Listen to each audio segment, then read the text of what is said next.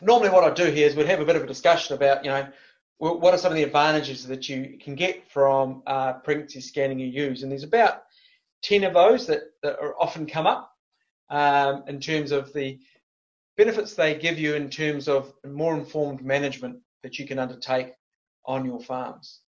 And clearly, um, the, the, first benefit is you can get rid of um, some of those non-pregnant ewes early um, and therefore reducing some of that late autumn winter feed demand.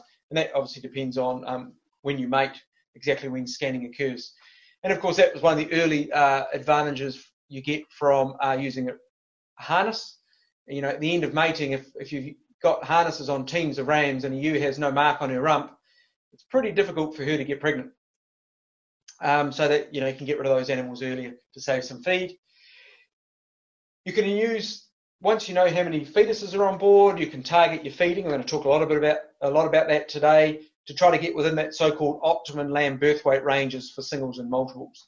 Although I will talk a bit later on about how difficult that is to manipulate birth weight of a lamb based on feeding only. Depending on whether you're talking about multiples or, or singletons, you can control level of feeding as, as a means to reduce ewe losses from things like uh, sleepy sickness or pregnancy toxemia, making sure those multiple uh, bearing ewes aren't under too much of nutritional stress, avoiding ups and downs in their feeding, which uh, can push them towards pregnancy toxemia. And there is a bit of evidence, although it's only a bit, and you know it's a real uh, career killer to try to say that you know the uh, cause of prolapses or bearings, but there is a bit of evidence to suggest that um, overfeeding, etc., can, um, in some instances, instances result in more uh, bearings. So you can reduce ewe losses by controlling feeding. And of course, once you know the number of fetuses on board, you can target feeding those multiple bearing ewes to try to get the twin lambs up or triplet lambs up in terms of birth weight, ensuring she's fed well enough so those lambs are nice and vigorous at birth. You know the number of fetuses on board, so you can start selecting some of your paddocks that have better shelter or, or better topography, or flatter paddocks, etc. from lamb survival perspective, because we know that uh, multiples benefit the most from shelter during lambing, and we also know that uh, once you get above 30 degree gradient, the chances of separation for in that first 24 hours for a multiple bearing ewe increases considerably. And if the lamb gets separated, it dies pretty quickly. And you can focus, as I said, on those. If you know that early versus late group, um, whether that's via scanning or potentially you could do that with your harnesses and changing the harness colours, it allows you to maybe put ewes in certain paddocks, uh, so all the early lambing ewes in a set of paddocks um, that allows you to focus on them post set stocking. Um, because you know, so you never have enough time in the day to, if you are an individual, and it does vary from farm to farm, that likes to interact with their ewes and lambs during lambing to save ewes and lambs, or at least to you know cast bearing beats. Knowing that you've only got to concentrate um, on this set of paddocks um, does make that a bit easier and allows for more intensive management if you choose. Again, also knowing which paddocks the multiple lambing ewes are going to be in and making sure the pasture covers are right, the stocking rate is right, you can maximise milk production. And I'll, and I'll, show a slide on that in, in later the later presentation. And so you can, can manipulate your paddocks a bit to improve not only lamb survival but uh, lamb growth. If you wish and you do know your body condition score of your ewes and you know that uh, whether the ewe's carrying a single or multiples or single twins triplets, you all know that your, your paddocks, because your winter rotation will have different pasture covers going into them at set stocking, and therefore those paddocks which have slightly higher cover because you grazed them longer ago uh, in that rotation, they're the ones that you could potentially target, to put your poor condition multiples in, and maybe a lower stocking rate, so they individually get more feed has the benefit from the lamb survival point of view, but also in later lactation, when the ewe actually is under less nutritional stress, she can start to partition extra nutrients towards herself, uh, gaining some more body condition or fat. And we know that the better body condition score she's in going into next breeding, the more likely she'll get pregnant in that first cycle, and the more likely she'll be multiple bearing. So you can start to make those type benefits if you know that um, certain paddocks, because you've set stocked singles and in multiples or singles and twins and triplets in different paddocks, um, you know then in those individual paddocks whether the lamb's going to be a multiple or not, and you can therefore get your replacement ewe lambs out of certain paddocks only. Now, of course, there's going to be some variation in terms of lamb survival, but at least you know in those paddocks, their mothers, um, on average, are more likely to be, from a genetic perspective, more fertile fecund. So they may be the ones that you want to get your replacement ewes out of. And of course, something that you've all done on your farms for a long time, and many and on your farms, if they're multi-generation farms, your parents would have used tailing data. You know, for each paddock or group of paddocks, you'll know how many lambs you tailed because you all love to cut tails off and count them. Um, and if you've also set stocked your ewes in paddocks with singles in some paddocks, twins in some paddocks, and maybe triplets in other paddocks, you know how many fetuses went in there because you know how many ewes, and you can times that by one, two, or three. So that's your potential lambs. You then count the number of tails because you only tail live ones. That tells you how many are live, and that gives you a lamb survival data for each individual paddock on your farm. If you're doing individual paddocks or groups of paddocks individually at tailing. And that's a very powerful data set because if you combine that up over a few, few, over a few years, you then have for your farm, for your environment, identification of your best lamb survival paddocks. And they may not be the ones you think they are. You might think, Jesus, that, that face, you know, that paddock has a lot of south-facing paddocks or uh, etc. in it. But for some reason, that paddock gives you the highest survival. And then going forward in future years, because you've got that information, you can make informed decisions about which ewes and lambs you put in each paddock for lambing. You know, those that are most likely to die, which are going to be your multiple bearing ewes, they're lambs, and your triplet bearing ewes, you could target those paddocks where you have, based on scanning data and tailing data, good information on lamb survival. And then again, uh, at weaning, you know, if, if you're weaning and, and, you know certain paddocks have triplet bearing ewes or trim bearing ewes, you know that on average they're going to be poor, your condition ewes, and you may not like to do body condition scoring, which is fair enough. Um, but you know, on average, those ewes are going to be the ones that are going to have the ewes of poorer condition going into next year. And so that's a way of drafting those ewes and thinking about, well, those set of paddocks for triplet bearing ewes on average are probably going to be in poorest condition um, if they red lambs, if you've wet dried them.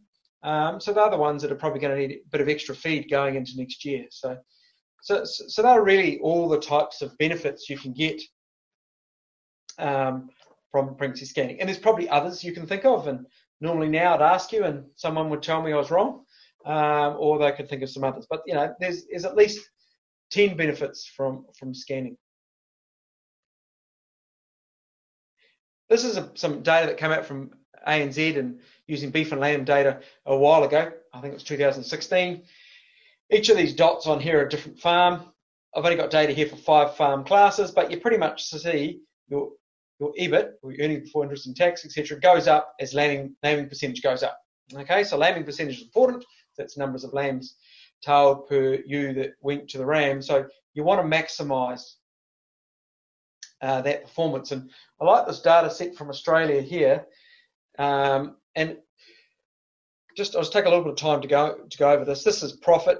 They clearly earn a bit more than some of us if that's truly profit. But anyway, um, scanning scanning percentage on the bottom axis, and these are four populations of uh, as a modelling exercise based on um, twins. So whether you're uh, twins, so that twin bearing ewes, um, scanning percentage, and their lamb survival, how that increases.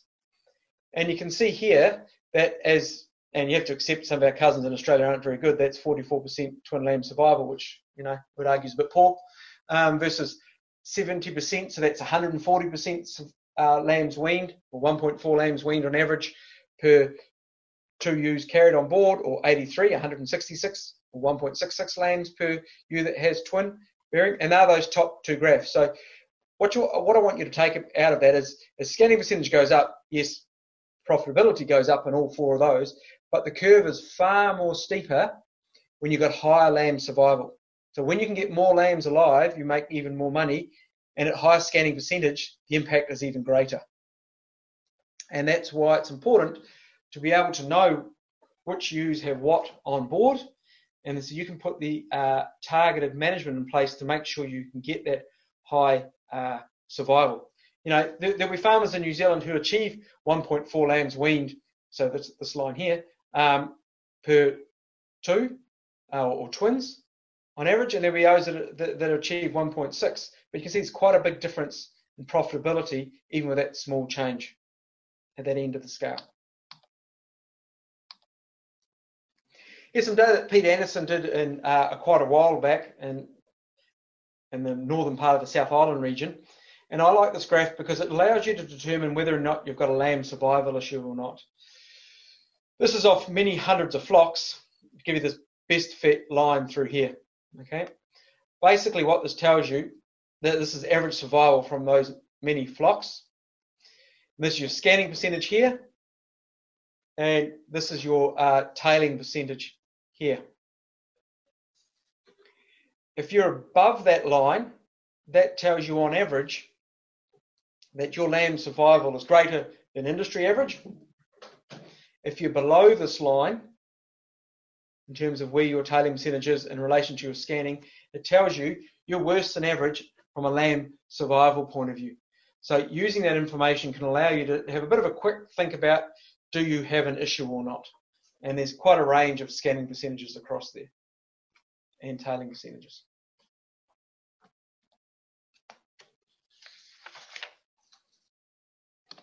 Or you could go on the beef and lamb uh, website.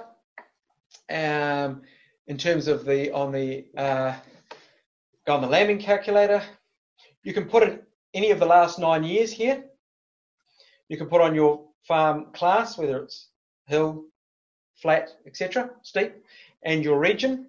And based on the farm survey data, you can get for your district what the average lambing percentage is.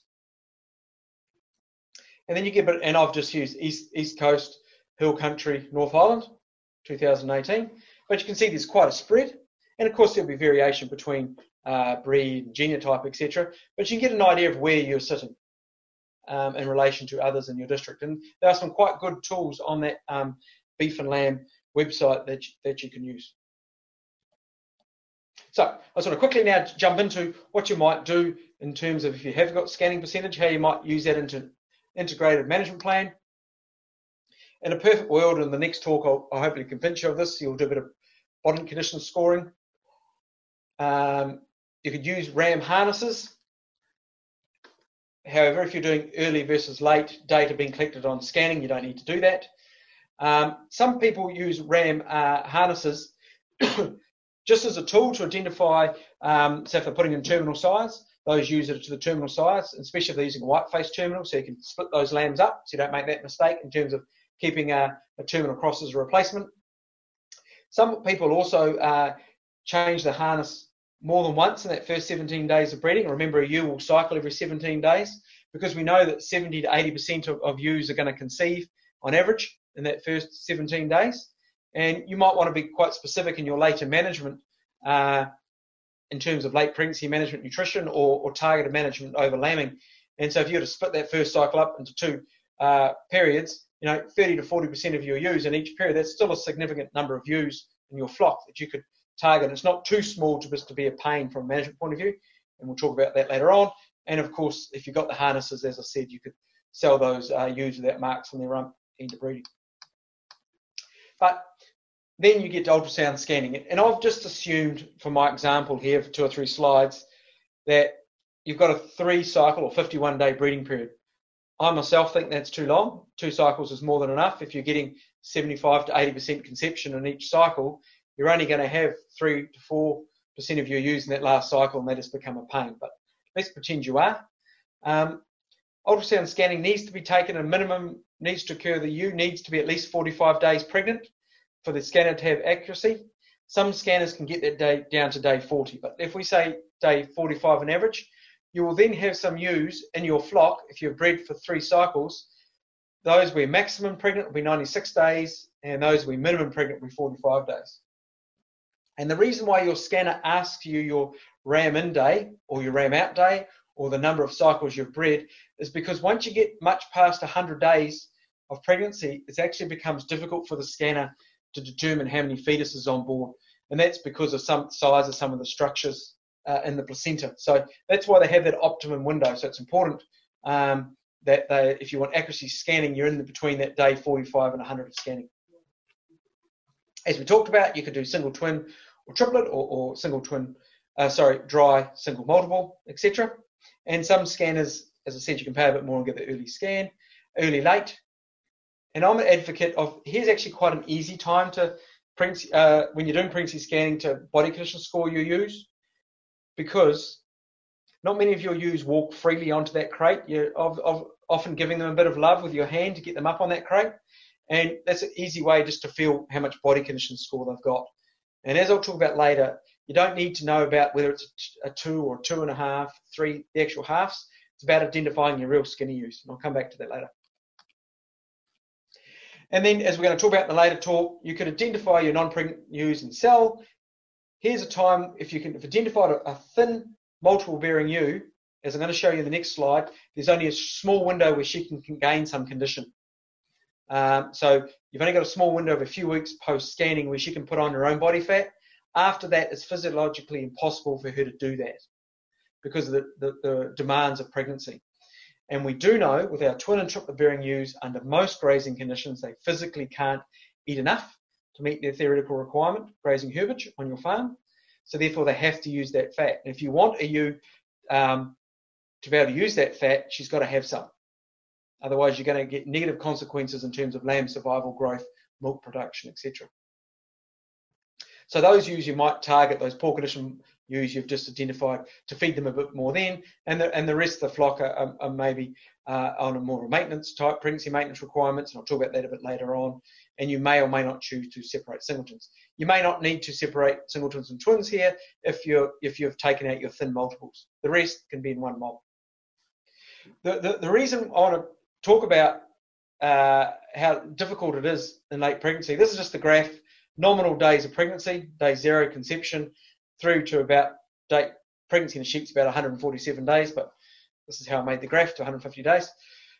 That's the conceptus, uh, fetus growth. Here's the, this light pale green line. The blue line is the udder development, and the red line is the placenta.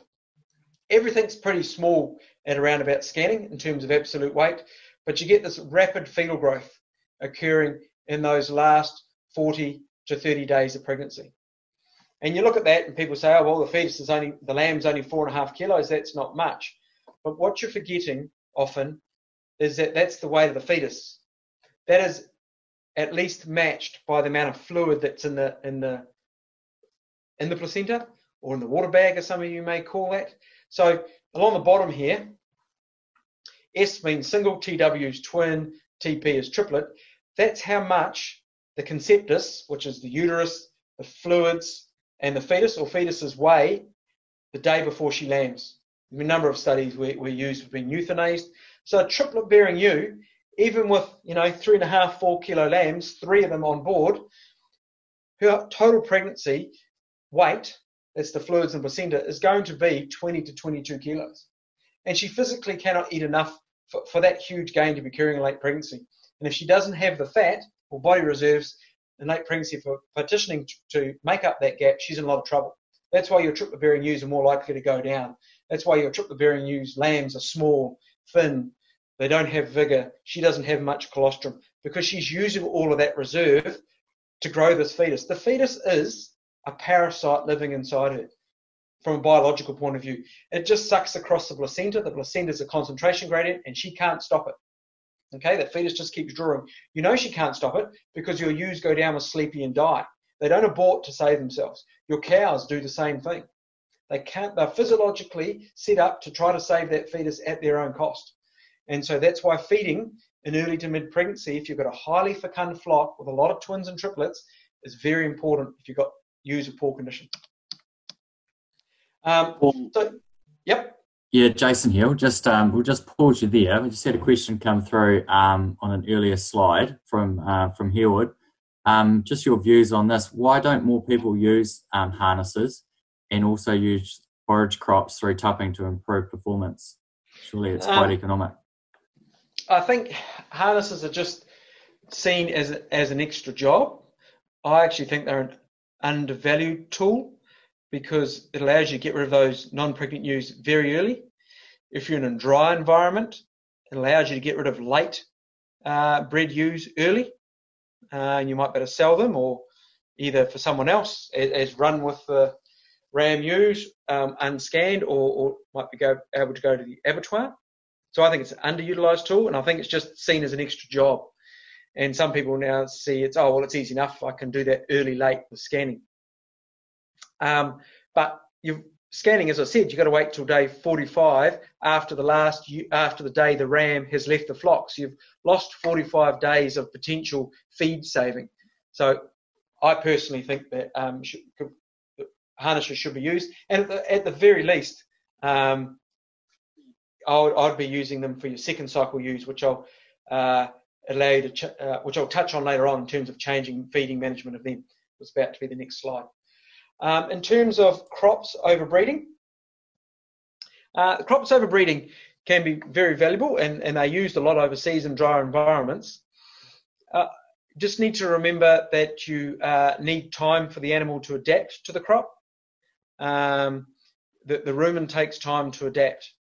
Um, and because the rumen's got millions and millions of bacteria and the many different different types of bacteria in the rumen, and they'll dominate. Each different uh, type of bacteria dominates depending on what feed you've got on offer, because certain bacteria like certain herbages. And so if you if you change diet, the, the reason why you get that check in performance and a check in intake is because they've got the wrong uh, bacteria population mix in. and they get a bit of a use of a better word, a rumen upset or stomach upset, and it takes a while for the for the new population to adjust and and the, the right bacteria to, to proliferate enough to dominate. So you do need enough time to uh, adapt onto that herbage. Um, so in a dry environment or where feed is available, having a good uh, quality crop is a good tool. No doubt about that at all. Um, but you just need enough of it um, to uh, allow the animal to adapt. But also, um, and I'll show you a graph in the next slide, use of good body condition score are less likely to respond in terms of an ovulation rate and a conception rate um, from being fed better. So they don't get the, the old traditional flushing effect, you might call it. Because they're already, because they're in good body condition, they're in a good positive energy balance, and their ovulation rate will be near potential anyway.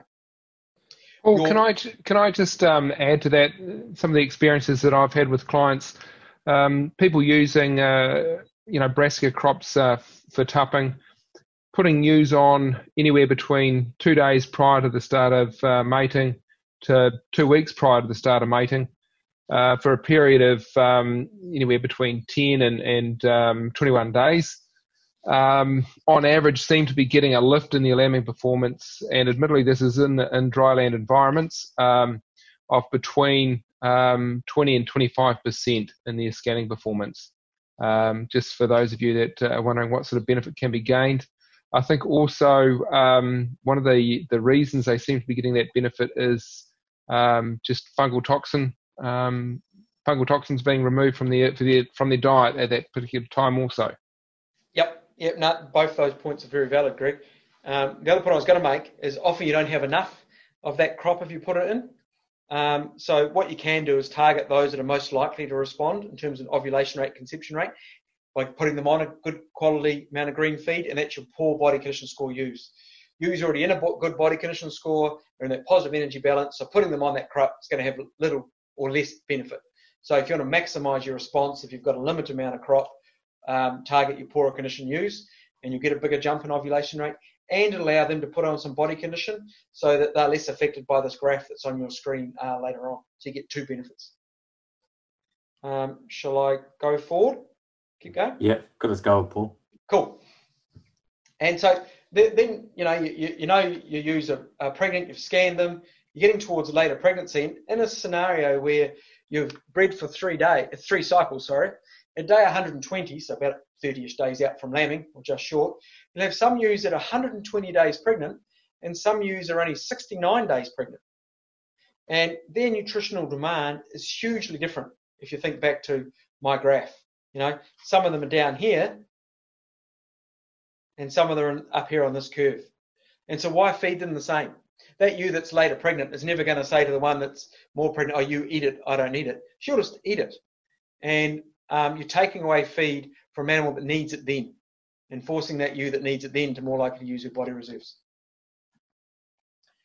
And because at that stage you're starting to um, increase the feed allowance.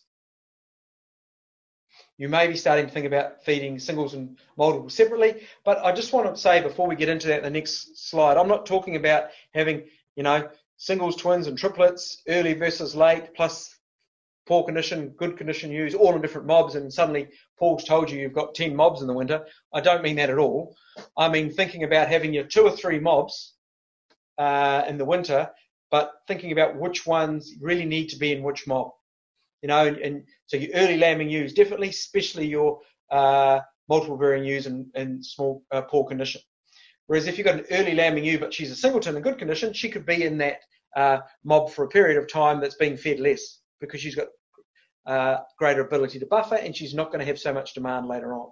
So when I talk about separating them, I mean thinking about just two or three mobs and thinking about the risk that you is under um, from uh, not being fed well enough and forcing her to use her body reserves, or in fact, stopping her from gaining some body reserves. And those late lambing ewes can be held right back, and I'll talk about that later on. Um, and then just before lambing, and I've chosen a random date of your uh, set stocking about two weeks before lambing, but you can see there, the other ewes that lamb first, they're 132 days of pregnant, but those ewes that are going to lamb last are, only 81 days pregnant. So they're still 70 days away from uh, lambing. So why are you set stocking them in the paddock with those other ewes? Because they will eat the grass. They can be pushed a bit harder because when they get to late pregnancy, it is going to be more likely in spring and the grass is going to be growing uh, under them. So you really only need to be set stocking the early lambing ewes, which is 70 to 80% of ewes, um, and thinking about which paddocks based on lamb survival history, and thinking, well, you know, those paddocks which I know lamb survival is not great in, they're the ones I'm going to put the singletons in because those lambs are the most robust and most likely to survive. Conversely, the triplets, if you identify them uh, into um, those better survival paddocks and thinking about pasture covers, etc., which I'll talk a bit more in the next slide. And again, those second and third cycle ewes can still be on rotation. You can still be limiting their intake a bit. So that's all I wanted to say is that the tools allow you to be more informed in your decision making, whether you're using the, the ultrasound, alone scanning, or harnessing as well.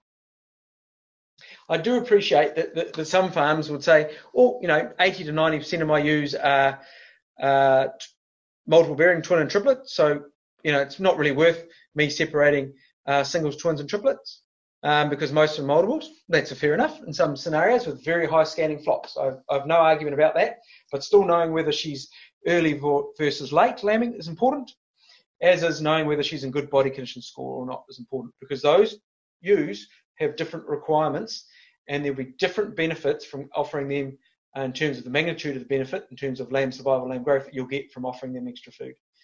Because we never have enough uh, feed on our farms in the winter, and it's about targeting those that are going to give you the best return. So that's all I wanted to say on that before we go to the main part of the talk.